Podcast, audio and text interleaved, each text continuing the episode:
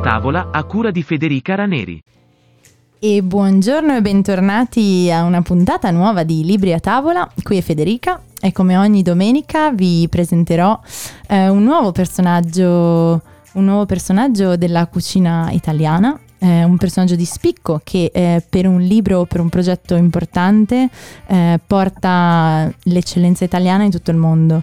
E oggi sono veramente molto emozionata di presentarvi un, un ospite speciale, veramente. Lui lui mi ha, mi ha, intervistato, pensate proprio un po', l'anno scorso a una fiera importantissima di Milano che si chiama Host.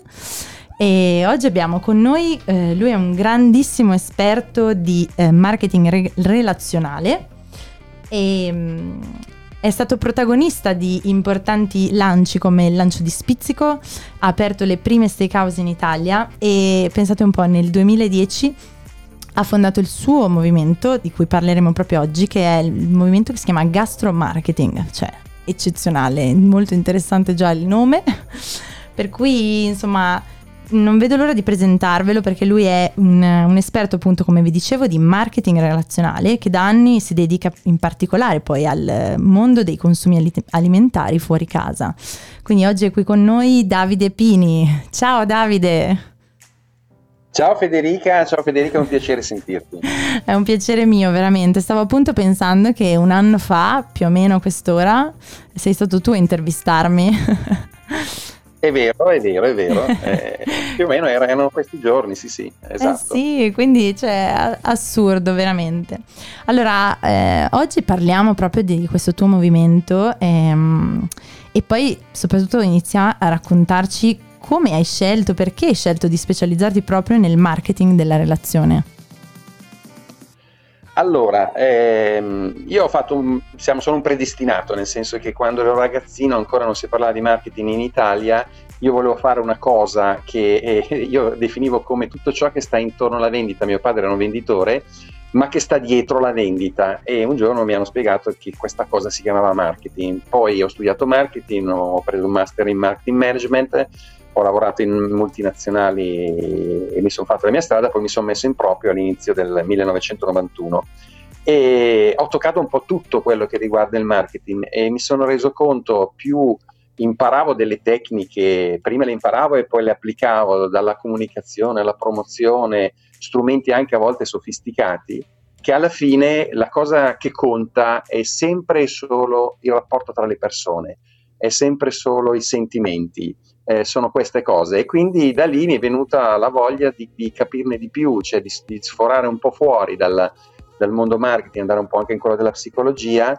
eh, perché la relazione è comunque il collante che tiene in piedi tutto. Lo, lo dimostra il fatto che negli ultimi anni i giovani come te, eh, che si eh, comunicano per lo più attraverso i social, attraverso Messenger, WhatsApp e quant'altro, ehm, a un certo punto hanno sentito il bisogno di condire i messaggi di testo di faccine perché eh, una frase di per sé non ha nessun significato, eh, ha, ha, significato nel momento in cui si vede se una ha un'espressione sorride, è corrucciato, è ironico, eh, lì si capisce il vero significato di una frase e quindi di una relazione, il certo. tono. E quindi quando tu ti metti poi a fare messaggi hai bisogno delle faccine perché devi portare la comunicazione non verbale e questo è, diciamo un po' è la sublimazione di quanto non si può fare meno della relazione e di quanto la relazione tra le persone in realtà è il motore di tutto e a volte quando uno dice il marketing è solo buon senso c'è molta ragione perché,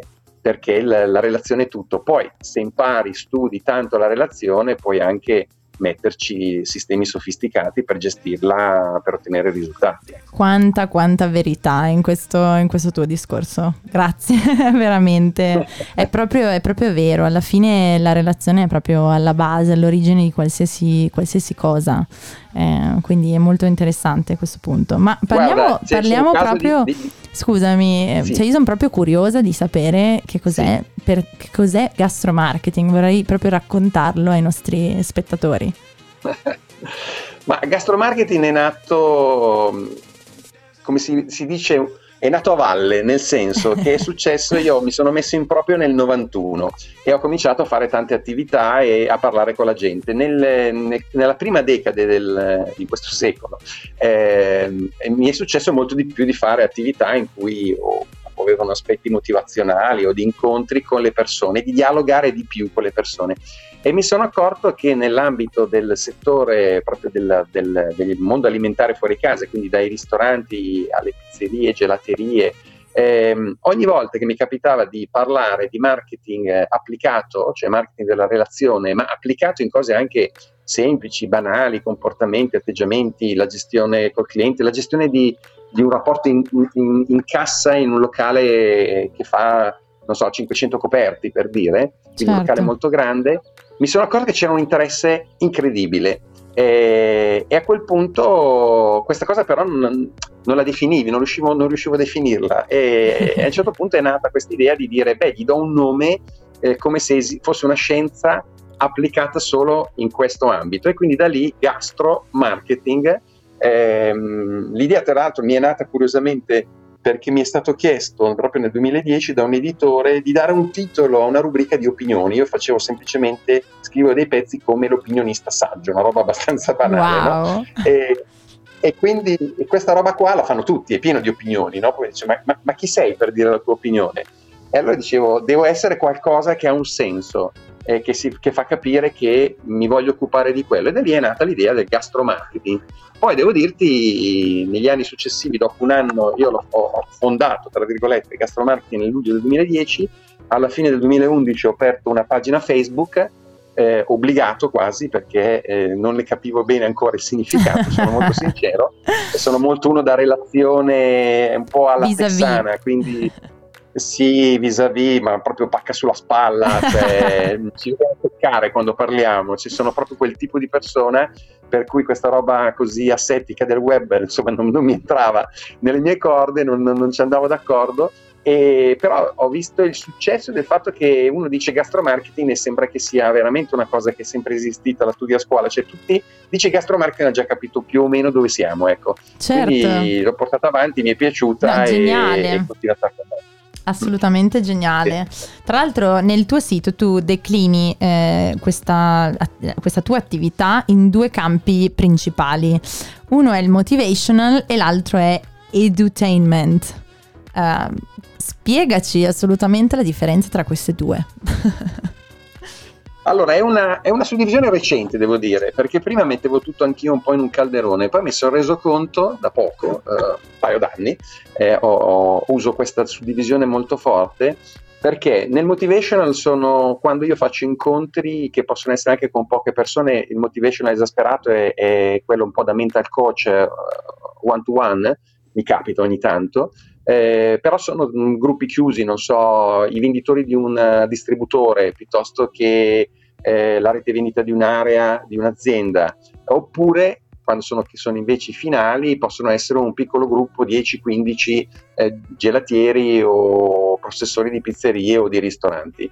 Okay. lì in questi casi qua motivation perché, sì, perché sì, si fa formazione, si parla di un po' di aspetti di, di marketing, ma mm, la cosa chiave è tutta nel, proprio nella relazione, quindi è quella di eh, andare a fondo di alcuni aspetti che possono eh, farti ragionare su come con eh, mezzi facili, mezzi a costo zero, soltanto il tuo atteggiamento, il modo di porti, eccetera, tu puoi ottenere migliori risultati in tutto ciò che è eh, poi la negoziazione che sta alla base. Noi tutti negoziamo qualcosa a ogni istante della nostra vita, seppur non ce ne rendiamo conto.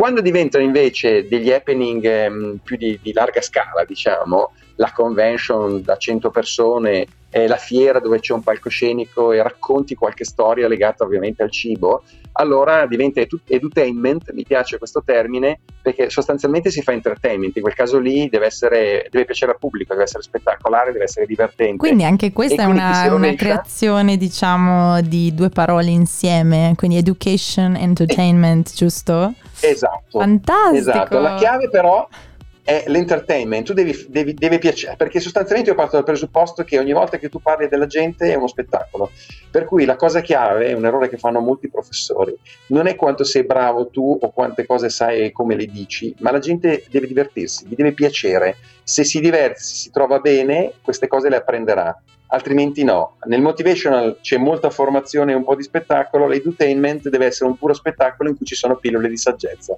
Queste sono un po' le, le, le due vie. Fantastico, fantastico. Ehm, tra l'altro, sempre nel tuo sito eh, ho visto che tu dedichi una sezione a, all'attività di brand ambassador. Eh, come si esprime ehm, invece questa declinazione qui? Allora, questa cosa è, non è nata a valle, ma è nata a metà strada, nel senso che questo collina. mio modo, sì, in collina, diciamo. Questo mio modo di, di approcciarmi a, a, diciamo, al mondo della relazione, quindi sempre molto aperto, molto sereno, eh, molto trasparente, eh, molto sul, proprio sul rapporto, ha fatto sì che eh, molti si fidano di me, per cui mh, più volte io ho una propensione per cercare di fare eh, attività di network che in Italia è territorio di artisti, ma proprio anche per quello di grandi individualisti, è molto difficile perché si fatica a fare squadre in Italia, non c'è questa propensione perché siamo molto legati tutti a noi stessi.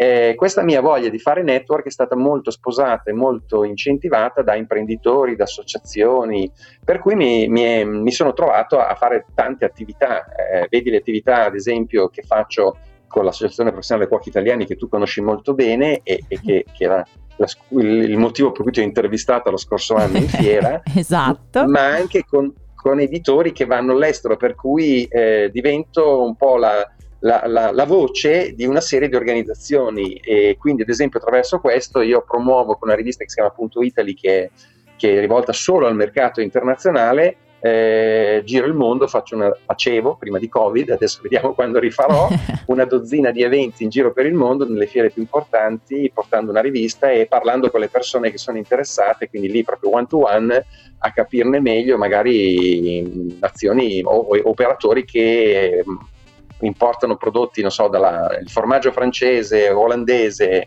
eh, magari l'olio spagnolo, ma non hanno ancora approcciato l'Italia, ce ne sono ancora. Ma che meraviglia quindi... di lavoro che fai! e quindi di, di, fatto divento un ambasciatore in qualche modo di certo. una serie di marchi. Eh, di solito legati insieme mh, da un concetto di qualità, da una, da una voglia soprattutto di, eh, di, di fare positività. Assolutamente. Allora, per concludere, l'ultima volta che ci siamo sentiti tu mi hai parlato, visto che sei bravissimo con questi giochi di parole, mi hai parlato del mercato punto 19. e veramente io solo, nel senso che sono dei nomi veramente catchy, come si direbbe qui in, in Australia, cioè proprio che ti saltano all'occhio e, e, suonano subito interessanti. Quindi raccontaci un po' il significato di, di questo termine. Guarda, venuta, questa cosa mi è venuta in mente per un fatto abbastanza semplice, tutto sommato, di partenza. Eh, mi sto accorgendo, guardandomi intorno, che la maggior parte delle persone stanno vivendo questa situazione di questa pandemia un, come un disturbo, eh, come una cosa che a un certo punto, eh, anche perché alla fine il motore è un virus e quindi i virus arrivano, poi guarisci, passano e torna tutto come prima. Invece questa è una rivoluzione eh, sociale, mentale, ambientale, non lo so, comunque è una rivoluzione per cui il mondo sta cambiando, perché una serie di, di cose che noi stiamo mettendo nella nostra vita, anche tecnica, anche di lavoro, soprattutto di lavoro, ehm, non è che le abbandoneremo dopo, cioè, ehm, le fiere si facevano prima, si rifaranno dopo, ma saranno altre fiere, non saranno uguali a quelle di prima. Eh, la maggior parte della gente invece vive in, come in, un, in, una bolla ancora, pensando che passato questo ce lo dimentichiamo e basta. E quindi quando parlo professionalmente mi è venuto in qualche modo la, la voglia di definirlo in un modo forte, e quindi da lì gli ho dato questo come c'è il web 2.0, l'industria 4.0, certo. mi è venuto in mente di dire c'è il mercato punto 19. e, e ho creato un, un, format, sto cominciando a creare un format per parlare alla gente eh, di questo concetto, e cioè che tu devi rianalizzare tutto e rifarlo globalmente. Faccio un esempio molto banale. Se eri uno come me, molto fisico, e quindi prima lavoravi eh, prevalentemente, diciamo al 90% eh, fisicamente di presenza del 10% in occasioni web e ti sei trovato a un certo momento che per sopravvivere eh, ti trovi che fai 80 web e 20 dal vivo, eh, però certe cose funzionano, quello che imparerai è che alla fine, a meno che siamo tutti stupidi, nascerà un nuovo mix, non so quale ancora, 60-40, 70-30, non lo so, ma nascerà un nuovo mix che mischierà in un modo diverso le attività in presenza con le attività di web. Impareremo a usare il web in un modo diverso, impareremo a valorizzare meglio i momenti dal vivo. Sarà un'altra dimensione, ecco perché bisogna dargli un altro nome, sarà un, un modo di agire e di pensare completamente diverso, diverso. da quello di prima. Io adoro, eh, ho preso, ho un mantra in questo momento, ho sposato totalmente una frase recitata credo nel 2007 dall'attore Matt Damon quando wow. interpretava Jason Bourne Jason Bourne, questo, questo, agente segreto eh, che ne fa di tutti i colori, insomma quasi imbattibile, lui a un certo punto in Buon Ultimatum dice la mia prima regola è spera per il meglio e aspettati il peggio. E, e, questo è lo spirito con cui io sto vivendo la mia vita di questo momento, continuo a sognare, ma sono pronto sempre a non lasciarmi stupire se arriva un'informazione negativa. Probabilmente questa cosa, se l'assorbiamo tutti e se riusciamo ad applicarla poi nel nostro modo di vivere e di lavorare, ci renderà migliori eh, per affrontare il domani. Grazie Davide, veramente. Stavo appunto per chiederti qual è un consiglio che daresti, insomma, o che dai tendenzialmente a, a, alle persone con cui ti confronti, con cui, insomma, che formi nelle aziende, cioè qual è il consiglio che dai, ma mi hai lasciato senza parole. Guarda, sì, ma io in questo momento devo dirti a tutti quelli che hanno, non dico che siano, siano vecchi, ma tutti quelli che hanno quantomeno dei figli, e quindi possono essere anche giovanissimi, eh, e che vedo ancora accanirsi in un momento come questo su degli vantaggi piccoli, tattici, individuali, eh, non, non, capendo una cosa che è un'altra frase celebre, questa invece di Al Pacino nel discorso dello spogliatoio in ogni maledetta domenica, che a un certo punto dice alla squadra, ora o noi risorgiamo come collettivo o eh, sprofonderemo individualmente. Questo è un momento in cui bisogna fare gruppo, bisogna fare unità, bisogna credere insieme, ma soprattutto per chiunque ha dei figli ci dobbiamo non solo parole, ma dobbiamo concretamente chiederci ma che mondo stiamo lasciando ai nostri figli? E quello deve essere la priorità di tutto ciò che facciamo, il lavoro, il business, tutto deve convogliarsi che dobbiamo tutti volere un mondo migliore. Eh, adesso è il momento di farlo veramente, secondo me, in tutti, in tutti, con, con l'ambito in cui uno può, in ognuno nel suo pezzettino. Se però ci poniamo tutti questo obiettivo, forse qualcosa facciamo. Grazie Davide, grazie veramente per essere stato qui con noi oggi. A, e adesso vi lascio appunto alla musica di Revolution Radio Australia. Ciao Davide. Ciao, grazie a te, è un grazie, piacere. Grazie ciao. mille, ciao.